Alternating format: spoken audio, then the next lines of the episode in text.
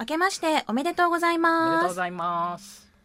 いやー、2014年ですね。ですね。ねねお腹減ったね。あ、そう？ん。うそうでもないかも。あそうでもない？うんみかん食べてたしうんいや中途半端に食ったからな。急におー、腹が久々の収録だと思ったら、なんと12月一度も更新されておらず、ね、1ヶ月以上間が空いてしまいました。おお、開けたね。何しょったん？待って、ちょっと待って。説明しよう。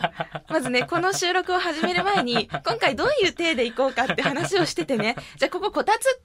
スタジオに今こたつがあって、テーブルの上にはみかんと、うん。あとグツグツなってる。もう、そっか、火も消えた鍋があると。あと、私飲めないけどね、ビールの缶がこう転がってると。プシュって開けた後の、飲んだ後の缶が転がってると。まあそういうさ、あの正月三が日、三が日もね、開けちゃったけど、まあ緩い雰囲気でやろうよっていう感じだったんだけれども、ディレクターが緩すぎるよね。まあいいや、そういう体で今こたつに入ってます。っていうことでね。いやー、良いお年をもね、言えないまま、皆さんの行く年来る年を見守ることができないままに、1月の1週目が過ぎてしまいました。ねうえん。クリスマスを雲隠れして過ごしてましたね。いやもう私は別に、あの、仕事っていう大事な予定があったんだけど、ディレクターの場合はね、隠れないともうやっていけないからね、こう、街中がほらキラキラしててさ、もう歩くとほらこう、しょんぼりしてね、こう、泣いてしまうからね。なんか、なんだろうな、心なしかツイッターの投稿が控えめになってしまった時期でしたね。うん、そうなん？うん、なんか。なんで、その、ツイッターに投稿しないことで自分は今リアルを充実しているよっていう風に見せたかったの？それもあるけど、うんなるべく存在を認識されなかったみたいな。されたくなかったみたいあーあとほら、ログインするとね、みんながこう、クリスマス超綺麗とか言ってこう写真アップしてたりな。するからね。うん見える見える。そういうの見える。うん。それだったらね、もう本当 SNS とかから遠ざかって、お家でゆっくりしてることが一番いいかなとうん思うな。私普通に、ボートレース場で、まあ、お話ししてた通りにケーキを食べて、うん。うん。過ごしておりました。よかったです。いやー、しかし新年ですよ。ですね。もうもう出た2014年だよ。もう出た、どっか？ああ、もう出たもう出た。もう出た？初詣とかもね、1年してないからね。もう 何が初なのかですよね。いやもうそろそろもう、おみくじ引きたい病がこう1年経ったら出てきたよね。えーおみくじとかだって、引かんやんうん、なかなか機会ないですよね。ね。うん。いや、1年ぶりやんうんおみくじ。引きたいよね。この、1月になると発症するおみくじ引きたい病がさ、今すごい私の中でもう熱を持って。うんうんうんどこ、どこ行こう？うん。なんすかね、愛宕神社とかいいんじゃないですか？それななんか恋愛とか、恋愛的なやつ。あれだよね、愛の字が入ってるからみたいな。そうそうそうそんなんどんでもいいんだよ。あ、そうっすか。うん。いやー、そろそろちょっと、ねえ、もう、初詣するにはちょうどいい時期なんじゃない？うん。行こうかなどっかももうちょっと遅いかもですけどねあ、。本当？あの、今年もよろしくお願いしますってね、見守ってもらわんというか。うんうん。うん。はあ、お賽銭ちょっと500円ぐらい投げようかな。バーンっていやー、2014年ね、どうやって生きていこうかな。強く生きたいな。うん。私強く生きる。お、今年の抱負、強く生きる。あと自分を信じる。お、うん。うん。なんか重い。あとはモテたい。あ、モテたい。モテたい。え、表になるでしょ、みやずさんは。なんか質のいいモテ方をしたい。質のいい？あの、石油王とか、白馬に乗った王子様とか、あと、早見ますみ様とか、そういう人たちからモテてみたい。何？んん玉の腰に乗りたい。うん、違う。違う。うん。うなんか、え、憧れない石油王とか？ん。石油王はすごいですよね。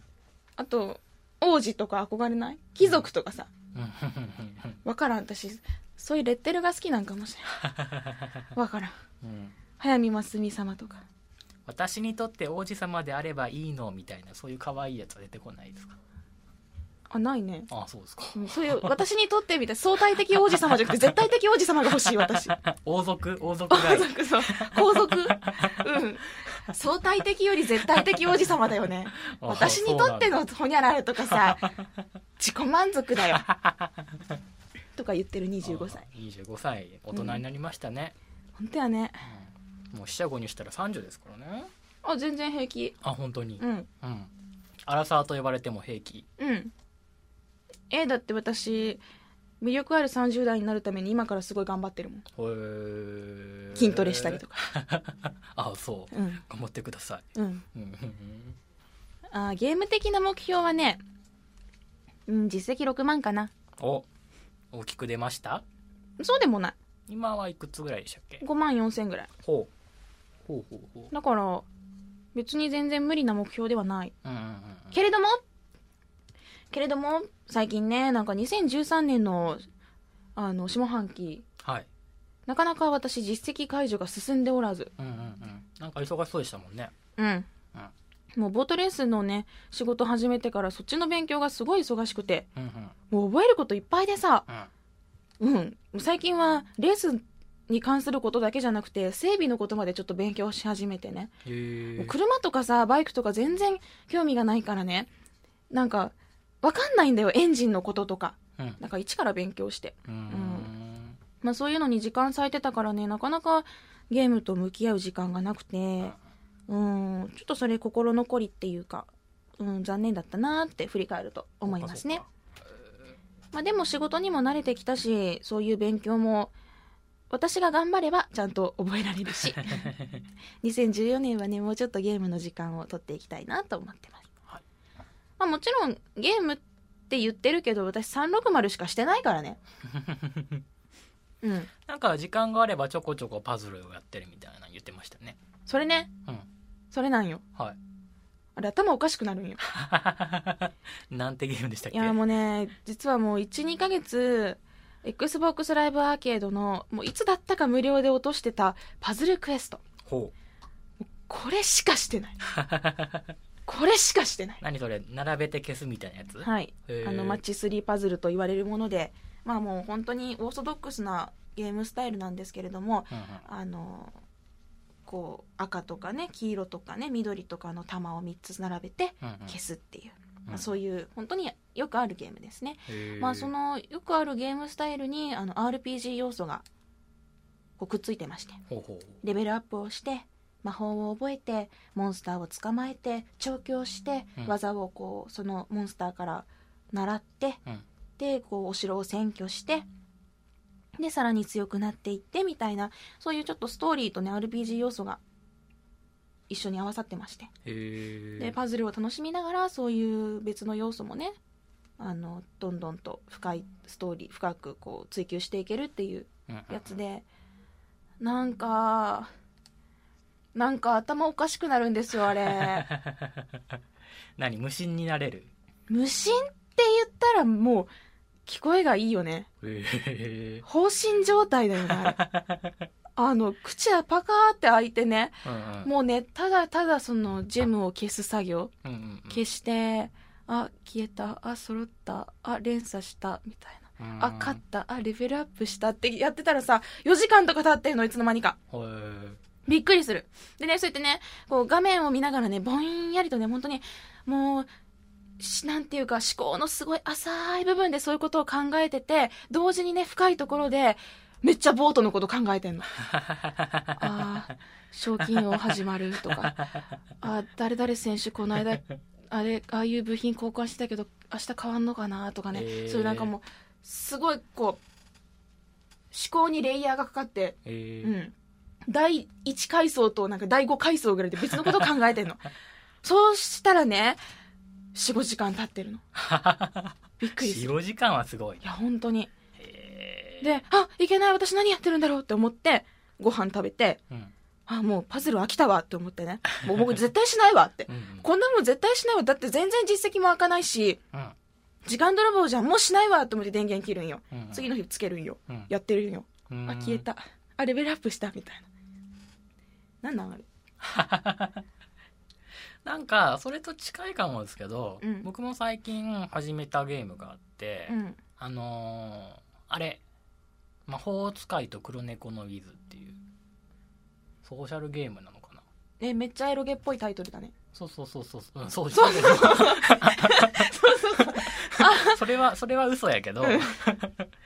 それはなんかパズドラうのん。パズル部分がクイズになったみたいな。うーん。って言ったら分かりやすいのかな。ただ延々パズルを解いパズルじゃねえやクイズを解いていく。でそのクイズもそんな難しいもんじゃなくて簡単なのはもう正解率が90%みたいなやつから、うんうん。ちょっと難しいと40%でさらに難しいとたまに20%の問題とかが出てくるんだけどなんかねもう無心でやってる。へえそんな難しくもないからぼーっと見てぼーっと回答ボタンを押して、でもうん、それ実績つかない。つかないね。でも360の XBOX ライブアーケードパズルクエストなら実績がつく。そこよね。偉そう今うん。私、みそさんもう実績がつかないとこまで行ってらっしゃいますね、ドヤ顔。いやまだまだ。まだまだ。あの新年初実績ももちろんパズルクエストで。はい。えっ、と何だったかな？すごいかっこいい名前の実績解除したよ。パズルクエストで、へえなので本当にパズルクエストしかやってないんだけど。うんうん何だったかな？えっ、と新年初実績はですねパズルクエストからえー、神の作り手。かっこいい。何作ったかっこいい。パズルで何作ったと？神の作り手。ゴッドよ。うん。ペーパーじゃないと、うん。ゴッドよ。ご神の作り。手と急にパズル解いてきた。うん。これねもう私決めたんだ。うん。パズルクエストの実績を埋めるまでは他のゲームしないって まだ先は長いんですか？まだ長い、えっていうかもうねそのやりきってしまわんと終わりきらん。ーうん。もうもうやりきったらこのゲーム消したい。もうデータ消したい。もう実績だけ残してもうあのハードディスクからねもうこのゲームを消す私。いえ好きなんじゃないですやめっちゃ好きやけど、うん。めっちゃ好きやけどうん。ダメなんよもうね。もう頭おかしくなるから。もうなんかあのすごいなんか人間としてこう最低レベルのところにねなんかいる気がする。ずっと45時間経ってると はっみたいな。はっ私今口開いてたみたいなね。だけどもうこれ実績を埋めたら私は消します。大丈夫かなこれ。誹謗中傷になってねえかな。なってない。めっちゃ面白い。もうすごいね。ぜひとも皆さんにはやってほしい。はああのーなんかね考え事をしながらやることにちょうどいいんだよね本当えー。頭の中が整理されていくような全然整理されてないんだけど、ううん。ん、そういう気分になんかさせてくれる？うん。うん。お正月にぴったりな。うん。なんかあの煩悩を断ち切れなかった人にぜひやってほしい。いろいろ吹っ切れていくから。まあそんな感じで私ちゃんとできるのかなこの実績埋めるの。これからもぼんやりし続ければ。ぼんやり。うん。分かった。2014年まず。目の前の目標としてはぼんやりパズルクエストの実績を埋める、うん。うん、うん。じゃあ今日帰ってからもやるわ、よし今日は帰ってぼんやりするぞ。それだな。それだな。正月らしいね。いいねいやいいのか。わからん。うん。いやいやもうほ私ダメなもう他のゲームやっても絶対パズルクエストに戻ってしまうから。もう本当に実績を埋めて消す。もうゲームを消したいこのデータを。そしてなんとパズルクエスト2がありまして絶対買わない。もう買わない。買わない。絶対買わない。なんかギャラクシーみたいなちょっと SF っぽい世界観になった2があるんだけど。絶対買わないことをここに宣言する。じゃあ来年とかに取っときましょああ年の瀬にこう始めて。う、うん、そうそう。こう2014年振り返りながら。うん。やる。うん。で来年も同じ話をしたらいいじゃない。あぼんやりしてたわ。ぼんやりしてたら年越してたわみたいな。すごい。うん。じゃあそういう感じでいこう 2は買わない。うん。うん。まあまあ2014年に神の作り手と呼ばれた私はちょっといい始まりになるんじゃない？いやーしかしいいねこのおこた感。こたつに入っていると思い込めばもう正月よそこが。おまあね。ーおー。おーみんなの心の中のこたつを灯せよって。うん。あや今年まだ1こたつも入ってない。えー、全然入ってないと？うん俺もう10個こた10個たつは行ったよ。あそう。うん。別にそれはいいかな。この話別に膨らませなくていいや。じゃあ一旦ちょっとねメールとか紹介していきましょうかね。あお願いします。こたつで。お願いします、うん。はい。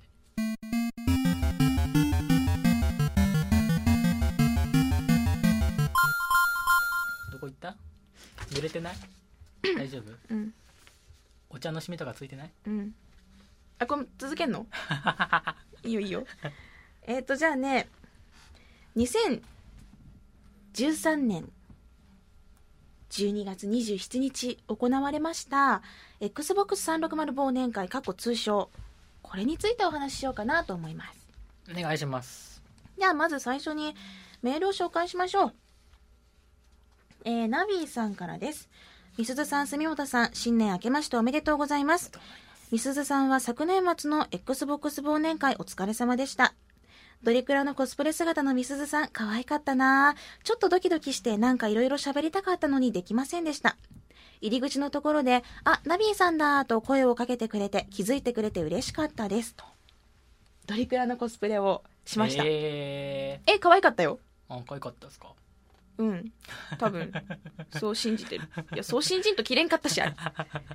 結構ねこう初めて見る人にとっては衝撃的な衣装ですものねうんう。んえー、っつってあれで、入り口に立って、いらっしゃいませ。バテール東京へようこそってやってたんだけど、うんあの、一般人の人が外通ってた時に、え、え、何あれ？みたいな感じでは見られてましたね。いや、ドリクラさ、もう最近はね、あの、Xbox で出ないとか言われてるけど、うんなんで今更とか言われるけど、いいじゃん、別に360で始まったんだから、私好きだからさ、来ていいじゃん、と思って来た。あそうですか、うん。好評だったようでうん。ありがとうございますよ。かったえー、そして、忘年会、まさかの潜水様ご本人登場のサプライズもあって、すごくうれ、えー楽しかったし、一次会の後は会場で仲良くなった人たちと、朝まで Xbox をどう盛り上げたらいいかで熱く語り合いました。同じ Xbox が好きな人と、えーする話がこんなにも楽しいとは、いいイベントでした。またこんなオフ会があったらいいなぁと、Xbox One が発売された時にでもあればいいなと思いました、ということです。えー実はこのイベント、最大の衝撃が、あの Xbox 部門のトップ、潜水隆さんにおお越しいただいたんです。マイクロソフトのはい。へえあの、まあ、こういったイベントをやりますよっていうことを、いろいろこう、マイクロソフトの人とお話をしてた時に、そのことをね、あの、潜水さんもご存知だったらしくって。うんうんで、ああ、じゃあプライベートで顔出しそっかなーみたいなことになったみたいでね、本当にプライベートで、あの、ふらふらっと来てもらいました。へえで、あの、潜水さんがこう、登場っていうか登壇された時、うんうん一瞬シーンってなった後のね、ううんわーみたいな盛り上がり。びっくり。私も、あ、だよねみたいな。そうなるよねみたいな。え誰誰ってよく見たらあのえそう。で、あの、潜水さんがその、登壇されて、じゃあ、あの、メッセージというか、挨拶お願いしますって、あの、マイクで話された時に、なんと、要訓練された、あの、Xbox 大好きゲーマーたちが、おのずと、うんその場にうん正座をし、もう前から次々にウェーブのようにささささささスーッとこう、正座がね、後ろの最後尾まで始まりまして、へえ土下座まで始まると。ははーよく訓練されとる。うんうん。誰ともなくそれを始めてね。うん。いつも遊ばせていただいておりますそうそうそう。いやーでも、嬉しいですね。本当にプライベートで遊びに来てもらって。うんで、会場のね、中で、しばらくフォトセッションが行われたりとか、みんなね、潜水さんと写真が撮りたいって、快く応じてくださって、へー。写真、撮影があったりとか、あと、Xbox One についてもね、お話があって、日本での、国内での発売に向けて今尽力をしているので、と、ご期待くださいと。あと、いつもね遊んでくださってこんなに愛してくださってありがとうみたいなことをね伝えてくださいました。へえ、うん。それ嬉しいですね。うん、まあ、この XBOX 忘年会というのが、えー開催5年目でしてこれは本当にもうユーザーのね一人が始めたものでなんていうかん誰にも何の得もないんですよ。ただ360が好きだから集まってやんややんやするっていうだけの会なんですね。それがなんかすごいこんなサプライズプレゼントね。うん。うん。まであって。うん。いやーすごく開催できてよかったなと、まあ、司会で手伝っただけの私もねそう思いました。うん。今年は、まあ、およそ130人の方にご参加いただきまして、えー北は北海道から南は沖縄までもういろんなところからうん。参加者集まっていただきましたすごいよね北海道とか沖縄とか。うんすごい。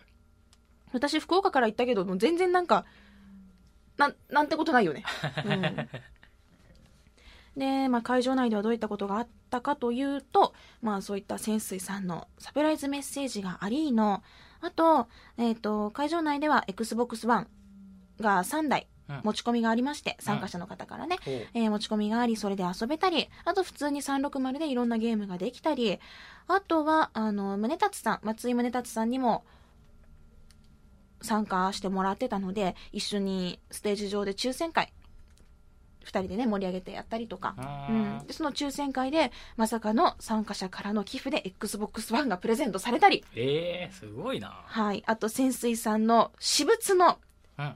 XBOX360 スター・ウォーズエディションこちらがプレゼントされたりと、まあ、本当にねの盛り上がった数時間でした。ううんんいやーこんなにね楽しいイベントになるとは私自身も思っていなくて協力してくださったというかまず開催に尽力された主催の太郎さんだったりあと来てくださった参加者の皆さんだったりでこういう面白いことをやっていこうって協力してくださったねあの本当プライベートで来てくださった潜水さんだったりもう皆さんに感謝ですね。うんまた来年というか今年また開催があればあればまたなんか手伝いたいですね。うん司会したいなと思います。さあそしてボブ山田さんからも忘年会についてのメールが来ているので、えー紹介したいと思います。みすずさん住本さん明けましておめでとうございます。本年もよろしくお願いいたしますえーさて、昨年12月29日、あ、29だったね。さっき27って言っちゃった。うん29日に開催された Xbox 360忘年会参加してきましたので、その時の感想をお送りしたいと思います。えー今年は Xbox 360だけではなく、参加者有志が購入した海外版 Xbox One を会場に持ち込むこととなり、私も自分の Xbox One を持ち込ませていただきました。えー当初は他の参加者の方が用意していて間に合っていたんですが、どうやらその本体が調子が良くないことから、え、大丈夫？お。えー急遽私の本体も持ち込むことになりました新宿まで電車で1本とはいえ徒歩が長いので持ち運びが大変でしたがみんなが楽しそうに遊んでくれているのを見ると良かったなと思いました。いやー XBOX 1を持ってる人がねもう、まあ、たくさんその実際会場内にいて、まあ、その中から3台集まるって、すごいですよね。ううんえーハピコンリスナーやツイッターを通じてし、えー知った人などともお会いができたのもこの忘年会の楽しみですね。去年も参加されていたドコモンさんともお会いできましたし、アンベヨウさんとも初めてお会いさせていただいて、Xbox One をプレイしてとても喜んでいただきました。ナビーさんはお友達と一緒に私の Xbox One でデッドライジング3を楽しんでいらっしゃいましたよ、ということです。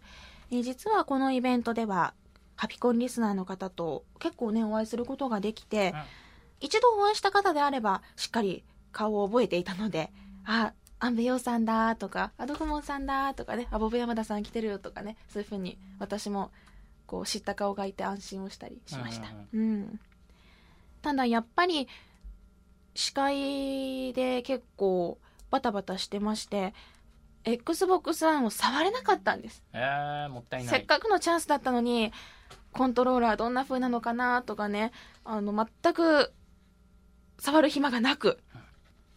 っていうかご飯食べてない。食べたかった。食べたかったよ。お腹腹めっちゃ空いてたんですよ。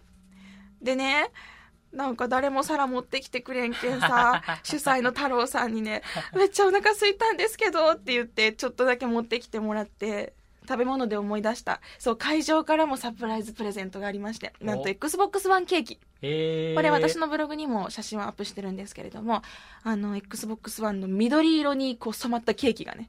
多分それプレートの部分なんで、下は普通のショートケーキです。フルーツケーキで。はい。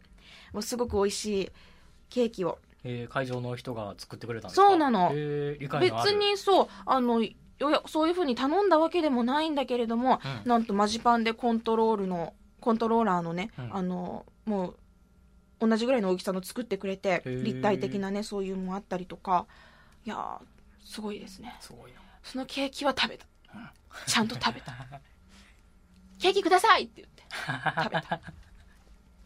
いや心残りはそういうところかな、うん、あとなかなかそのお一人お一人とゆっくり話ができなくてなんかね、こうさらっと、ハピコンいつも聞いてます、応援してます、ありがとうございますの会話しかできなかった人とかいて、あもうちょっとなんかお話できたらなとか思ったりした。まあでも忘年会のね、ほんと数時間の中で、ほんと限られてるので、うん、そんな、あれもしたかった、これもしたかったって言ってもしょうがないんだけどね。うん、うん、まあでも、あの、ボブ山田さんもおっしゃってるんですけれども、みすずさんがメインのイベントとしてゆっくりリスナーと語ったり一緒にゲームできるような落ち着いたイベントができれば嬉しいですねと。ハピコンリスナーは全国各地に散らばっているしさらに家族がいる方が多くて自由に動きづらいと思うのでえ今回のようなオフラインよりもマイクラハピコンワールドのようなオンラインでもっといろいろやる方が向いているのかなと思ったりもします、え仕事が落ち着いたらぜひ考えてみてくださいねというメッセージも来ています。そうですね、ボブ山田さんがおっしゃる通り、ハピコンリスナー、ほんと、それこそ、北海道から沖縄までいらっしゃるので、まあ、オンラインで、できたらなと、思うんですけれども、私が最近長く滞在している大村のホテルがネットにつながらないので、ああ、そうなんだ。これがね、ネットにつながるのであればね、それね、もうボートレースが終わってさ、5時に終わるんよ。もう9時5時公務員みたいな生活なんよ、毎日。毎日9時5時の公務員の生活してさ、帰ってくるじゃん、ホテルに5時半ぐらいに。まあまあ時間はあるわけで。うんうん、で、まあ、ちゃんと予習復習が終わったら、時間はあるんだけれども、うん、ここでオンラインにつながれば。テザリングはすぐ制限引っかかるしな。うん、そうかそうか。うん、かといって別にオンラインでないと困るってわけでもないからなんか別途そういうプロバイダー契約をするっていうのもなみたいな。うん。いやあのねお腹鳴った。あのねホテルの有線 LAN をこう機械に通して無線 LAN に変えるみたいな、うんうんうん、そういうものも使ってみたんだけれども、うんうん、使えなくて、えー、うん優先から優先じゃダメなんですか？あそれもダメだったの。なんかあのブロックされるみたいで一旦なんか、まあ、そういう特殊なホテルのね契約もあるんだけれども、うんうんまあ、多分それに引っかかってダメなんだよねどうしても。オンラインにつながんないんだよ。まあでも本当ね時間がちゃんと時間を作ってまたマイクラハピコンワールドこれもしばらく見てないのでどうなってるか見ていきたいですねいやーという感じでほんと年末は盛り上がっておりました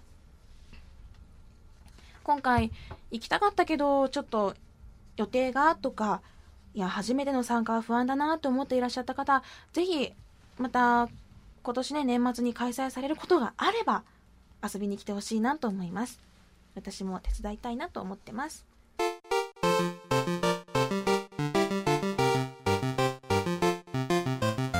じゃあまだこたつに入ってる気分続けていいかな？まだいいの？足ふやふやになるよ。いややっぱなんか新年からがね頑張るって嫌だ。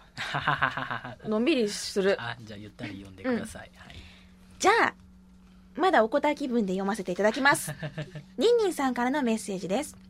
みすずさんこんにちは。そして明けましておめでとうございますさて2014年が明けましたので個人的なゲームオブザイヤー2013を選んでみましたいろいろ迷いましたが、自分の中のゲームオブザイヤー2013は、バイオショックインフィニットに決めました。シリーズの続編でありながら舞台をこれまでの息が詰まりそうな深海から開放感にあふれる天空都市へと変更庇護対象でありパートナーでもあるエリザベスの存在などシリーズからの脱却を図りつつもシーンはあくまでもバイオショックであるというところを評価してベストに選びました。探索要素があるにもかかわらずマップがないと不親切な部分もありますがそれを補ってあまりある魅力が多いと思いますのでシリーズをプレイしたことのない方にも挑戦していただけたらと思います。時点は、えースプリンターセルブラックリスト。ゲームとしては十分以上に面白かったんですが、大規模テロの阻止というストーリーと、プレイした実績で得られる報酬で装備の強化を行うというシステムがちぐはぐで、感情移入がしにくかったことがマイナスポイント。それとプレイスタイルを正面突破のアサルト、え姿を見せないように敵を葬るパンサー、存在すら気取らせないステルスと分けたことも個人的にはどうかなと、ここはアサルトとステルスだけで良かったのではと思い、辞典とさせていただきました。2013年は日本国内でのワンちゃんに関する全てが不透明で終わったことが残念な1年でした。2014年1月から本気出すと言われているようですが、このメッセージを書いている1月5日現在、何の動きもないことに半ば諦めムードでおります。元旦に1月何日に大きな発表をするよくらいは期待していたんですが、以上、ちなみに2014年最初の実績解除は、プラント VS ゾンビのタイタンの戦い 10G だったニンニンアウト。ということです。これ神の作り手の方がかっこいいよね。この勝った感。その通りです だって神を作ったんやで。いやー、2013年いろんなゲームを遊んできましたが、まあ確かにバイオショックインフィニットかなり面白かったです。最高難易度をまだ残したままになっているので、いつかやらねばやらねばとやり、思いながらも、パズルクエスト。スプリンターセルブラックリストもそうだよ。クリアして、最高難易度を始めたのに、パズルクエストに出会ってしまって、もう、もう、そっちしか見てない。いかんね。まあ、どちらもこの、ニンニンさんに挙げていただいた2つのタイトル、かなりおすすめできるタイトルですので、まだやっていないっていう方、あの、続きものなんですけれども、バイオショックインフィニット、これ単品で遊んでも大丈夫です。これまでを知らないっていう方でも楽しめます。で、スプリンターセルブラックリストも大丈夫だと思いますよ。あの、続編っていうか、今までのシリーズを知らないっていう方でも全然大丈夫だと思います。いやー、しかし、Xbox One に関する発表、うーん、やっぱこう、日本だけの会社じゃないことが、いろいろ言いたくても言えないことがあるんじゃないかなと思ったりします。やっぱりマイクロソフトって、まあ、本社が海外、アメリカにあるじゃないですか。で、そこが一番強いからさ、なんか、やっぱ、言えないことあるのかな？え、日本、マイクロソフトはこう中間色みたいな。上からも下からも挟まれみたいな。言いたいことが言えずみたいな。そういうのがあるのかもなって思ったりもしてます。だって、だってね、だってもう、本当なら言えることあるはずだと思うんだけれども、うんそれが言えないっていうなんかあるのかなって思ったり。まあでもとりあえず年内には国内発売があるということを信じて、うん、期待をしておきます。いやー、ニンニンさん、今年は、今年もね、年賀状いただきまして、本当に可愛らしいお馬さんの 3D 年賀状いただきました。これ飾っておきます。ありがとうございます。えー続いてはワイカトーさんからのメッセージです。みすずさん、住本さん、明けましておめでとうございます。えー今日はご提案を持ってまいりました。ふむふむ、なんでしょう。えーラブ FM の番組、太田小僧さんが DJ を務める月下中年、えー虫に関する番組ですね。そうですねもう身の回りの虫についてこう、ひたすら深く語るというね虫の。話をする帯番組ですそうそうそう。あの、びっくりなんですけど、虫の話しかしないんですよ。この虫はね、みたいな。あの、ちびまる子ちゃんの声に似てるんですけど、ちびまる子ちゃんの声に聞こえる太田小僧さんが、ひたすら身の回りの虫について、あの、虫を愛する人でね、あの、驚きなんですけれども、このハピコンよりも、あの、ニッチな世界なんじゃないかなと思います。まあ、そういった番組があるんですけど、ポッドキャストありますよね。えっとコーナーの一部が昔のコーナーの一部が配信してますはいはい、えーそういった月下中年を聞いていて思いついたことです。月下中年はだいたい毎日スタジオで生放送されていますが、日曜日だけは録音放送です。DJ の太田小僧さんはその収録をご,、えーご自宅でされています。かっこ小僧さんの飼い犬,、えー飼い犬の鳴き声も普通に聞こえてきます。DJ の太田小僧さんはその収録をご自宅でされています。かっこ小僧さんの飼い犬の鳴き声も普通に聞こえてきます。ワンワン、ワンワンとね。かっこ閉じ。えーそれで大村出張に忙しいみすずさんもビジネスホテルなどでハピコンの収録をされてみてはと思った次第でございます。撮った音源はデータで、えーラブ FM に送って住本さんが編集。みすずさんがブルボンのお菓子をもらえない。最近もらってないよ。住本さんが出てこなくなるという、まあ、これ大丈夫でしょ。という弊害も生まれますが、えー、みすずさんが福岡に帰ってきた時にはスペシャルな感じでスタジオで収録されるといいと思いますと。みすずさんと住本さんには大変なご負担になると思いますが、僕はハピコンが大好きで、みすずさんのおしゃべりをもっともっと聞きたいのです。何卒よろしくお願いします。というメッセージをいただきました。こういったことはできるんでしょうか？この iPhone ちゃんで撮ればいいですか、うんうんうんあの音声ファイルもらったらなんとかはできると思いますよ、本当？うん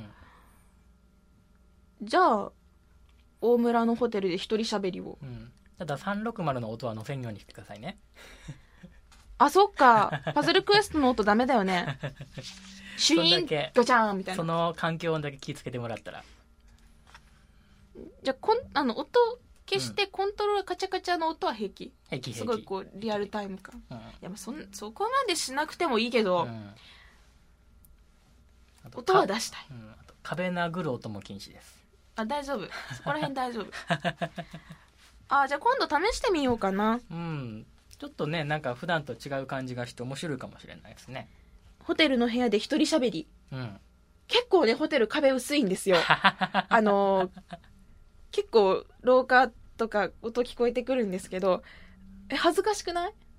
まあ恥ずかしいですよねいやーそれじゃあリスナナーのみんなからいただいたツイートを読んでもら、読んでいこうかな、みたいな。廊下歩いてる人が、えみたいな。ラジオごっこみたいな。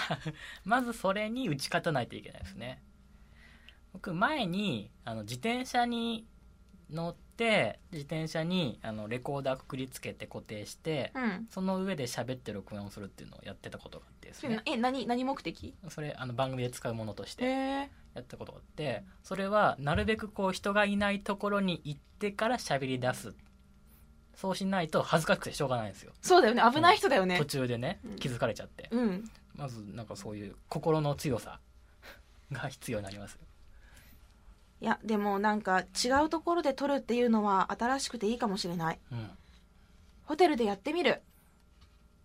じゃあ、今日はどういうゲームをして、こういう実績を解除したよっていうことがもう、本当ね、ゲームを遊んで、ちょっとふとやめたその時にね、休憩中とかに録音もできるわけで、うんうんうんスタジオで喋るよりもリアルタイムかもしれない。行き詰まってるとかね、例えば、ここでなかなか敵が倒せないとかさ、このボスちょっと硬すぎるとかさ、そういうリアルタイムなことが最近よくいる大村でね、話せるかもしれない。ううんん。わかった。音質とかはちょっと変わってしまうかもしれないんですけれども、うんあと、あの、住本さんが出てこないから寂しいとかも、もしかしたらごく一部のリスナーさんからそういった声も届くかもしれないんですけれども、あの、ご了承ください。ワイカトーさん、提案ありがとうございます。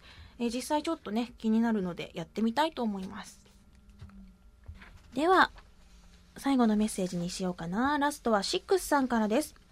えー、みすずさん、住本さん、明けましておめでとうございます。シックスです。今回は長くなりそうなの,、えーなので、初めてメッセージにて送りました。そうですね、いつもツイッターのタグでね、あの、メッセージを紹介させていただいてました。えー今年の年越しは何をされていましたか？私はツイッターを眺めつつブログを更新したり、お笑い番組を見たり、少しだけ音楽番組を見て過ごしました。私は、えーっと、東京から戻ってきたのが12月の31日の23時ぐらいで、なんか二ほどきしてたらもう年越してた。で、次の日からもう出張だったので、その荷物を作り直したりして、なんら変わらない一日でしたね。でも、でもなんだっけ、あの、さだまさしさんが出るやつあるやん。年末、年越した。あれちょっとぼんやり見てた。うん。年末感。年越し感やったね。えー、そして、ゲームといえば、数日前にデッドフォールアドベンチャーをプレイ開始しました。11月に発売されたタイトルですね。えー FPS、冒険探索アドベンチャーといったトゥームレイダーのようなイメージを受けるジャンルな本作。えーパッケージから説明書、ゲーム内とこれでもかというくらいにうさんくさい B 級映画を彷彿とさせる内容です。このテイストが好みな私としてはストライクなゲームです。まだ序盤ですが、このゲームならではの中毒性を楽しんでいます。万人には勧められませんが、M な人にはたまらないと思いますよ。目標は攻略情報を見ずに1周目をクリアすることです。あまりにも不親切なゲームなので心が折れそうですが頑張ります。今回はこれで失礼します。寒い毎日なので皆さんもお体に気をつけてくださいということです。なるほど、シックスさんは M と。M な人にはたまらない。そしてそれでハマっているイコールシックスさんは M と。いうことらしいです。はいそういった情報も見受けられましたが。よくわかりましたはい。えー Deadfall Adventures、これはですね、FPS& 冒険探索アドベンチャー、あの、どちらかというと冒険探索部分が強いらしいですね。ちょっと私もあんまり、あの、詳しくないんですけれども、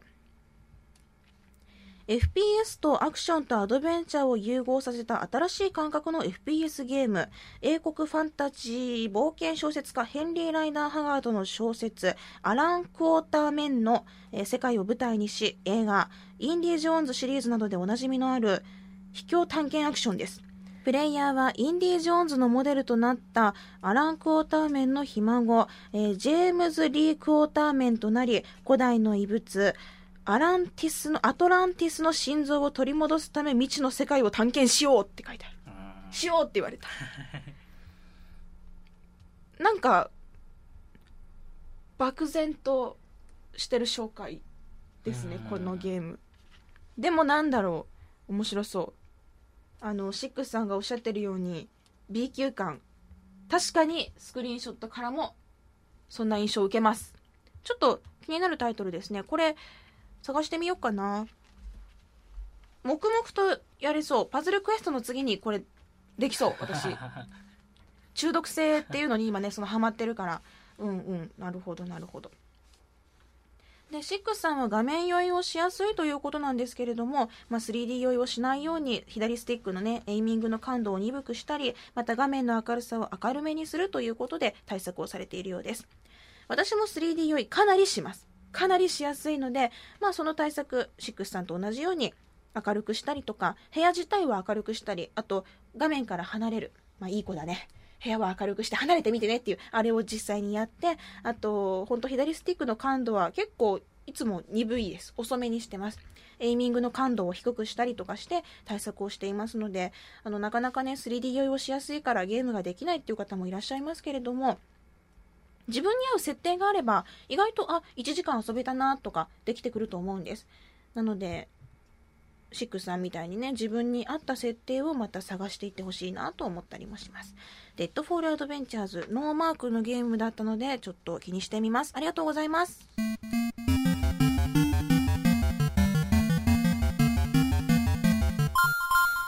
それでは、皆さんからいただいたハピコンタグへのツイートも紹介したいと思います。えー長いことね、紹介できなかったんですけれども、しっかり毎日覗いていました。では、最近のね、ツイートを含めまして、ちょっと紹介をしていこうと思います。ゲオピーさん、初書き校。昔のハピコンを聞いてたらやたらとディスオナードを褒めていたので、ゲームオブザイヤー版をポチってしまった。ありだと思います。はじめまして。ディスオナードはね、めちゃくちゃハマったので、でも、追加コンテンツまだ遊んでない。やらねばならぬ。パズルクエストが終わったらね。いや、これは本当にハマるタイトルですので遊んでください。朝倉淳さん、息子が突然、ゾンビの首が取れるゲームやってみたいとか言い出して、ゾンビゲーなんて巷に溢れ返っているし、どれだよと思ったらプラント VS ゾンビだった。あ、あれ取れるね。ポロって取れるね。ポロって取れるね。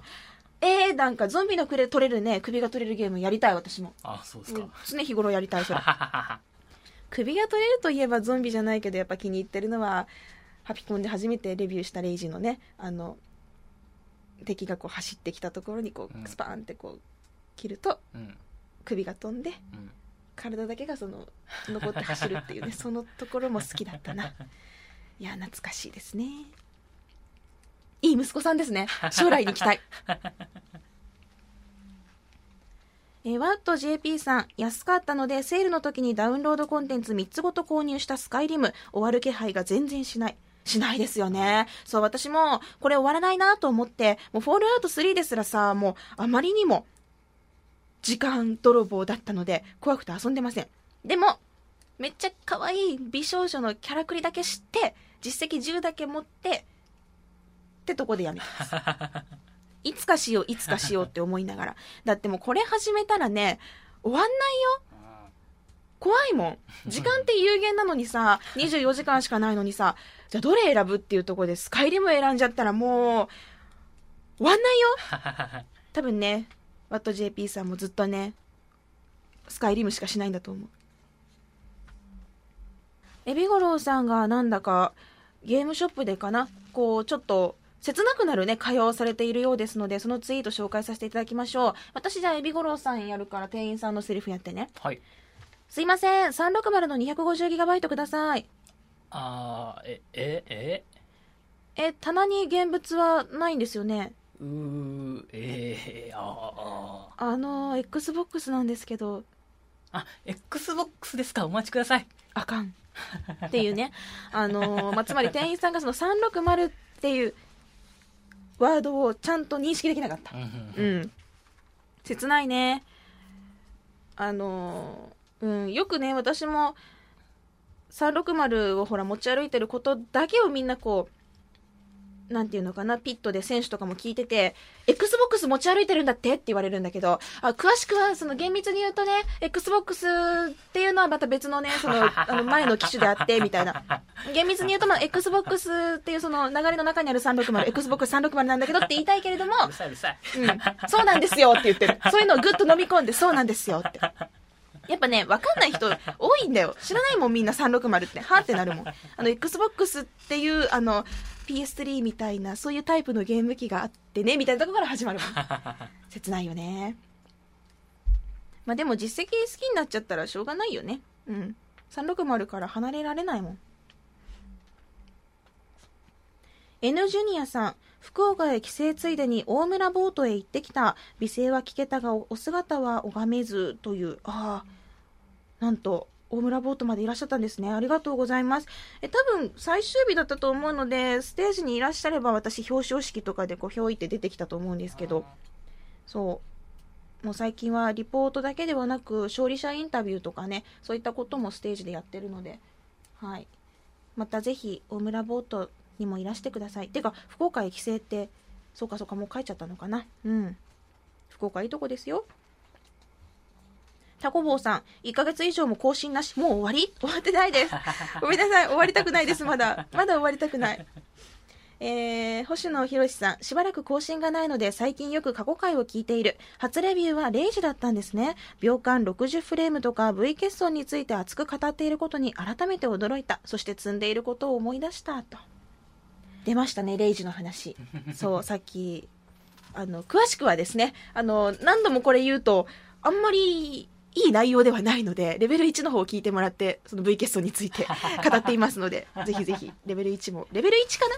最初の方、さ2かな ?2 かも。レベル2ぐらいかな？うん。その辺、ちょっと聞いてみてください。えー、そして、e バックさんかな？エバックさんかな？ハピコンをレベル1から聞いてみる。なんだか新鮮ということです。えー、たまにね、最初の方を聞くと、また、よそよそしいところがあったりしてね。あとディレクターがあんま喋ってなかったりとかね。なんかちょっと時代の流れを感じますよね。まあ終わったのって聞かれていますが終わりません。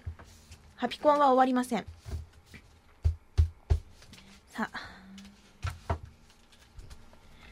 あとは、えー、ゲームオブザイヤーについて、えー、カロリウスさん、エロシエルさんって、これロリコンさんですね。名前が変だなと思ったけど、えー、っと、自分内でのゲームオブザイヤーなら、ハピコンカップ経由でたくさんのシューターフレが見つかったカラドリウスですね、と、シューティングに久々熱くなったのもあるということです。クレフさんも同じく、FPS とか、アクションの対戦とは違った熱さを味わいました、と。えー、いうことで、まあ、カラドリウスっていうね、ゲームもタイトルも上がっていますが、私が初めてそのシューティング、2D シューティングにかなりの本気を出してみた。うんはい。初めて本気を出して、初めてスコアを狙って、初めてランキングを意識したというゲームです。カラドリウス、今ね、しばらくやってないとめっちゃ下手になってそうだね。パターン覚えてないもんね。ずっとやんなきゃいけないんだね、ああいうのって。うん。まあ、このカラドリウスも本当に無心になれるタイトルだったなと今振り返ればそう思いますね。またこういう熱いシューティングに出会いたいなと思います。あと、あの、以前、ホテル XBOX だったっけ？ビジネスホテル XBOX っていう、あの、ホテルがあるよっていう、あの、話を前回したところですね、ポーリーさんがなんと、現場に行ってくださいました。そうしますと、なんと、ビジネスホテルの手を取った何かということで、ご休憩のできるホテルだったようで、ビジネスホテルって言っとうけど、でも、そういう、大人のね、大人のね、楽しみのホテルだったわけですよ。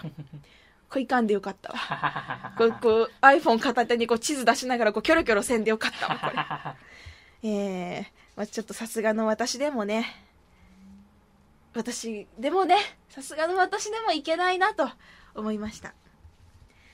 まあ、こんな感じかな。さあ、というわけでそろそろこたつを出ようかしら。あら精神的こたつを出て、寒い外へ羽ばたいていこうかしら。強く生きる私。頑張ってうん。いやー、ハピコンタグね、あの、なかなか全部とか紹介できなかったんですけれども、でも、更新していない間にも私の大事なタグですので、しっかりと追っておりました。また、あの、ゲームのことに関するゲームのこととか、なんか360のこと、あと、ワンちゃんのこととかね、何かあればぜひツイートをしてください。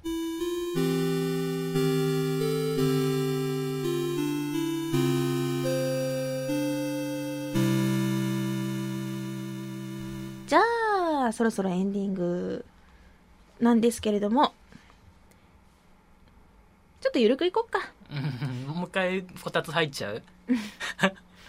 もう、いつものあの文章はちょっとお休みしまして、まあ、2014年始まりましたが、ハピコンもどうぞよろしくお願いしますと。お願いします。年を越しましたが、うん。ハピコンは変わらず行きますので、はい。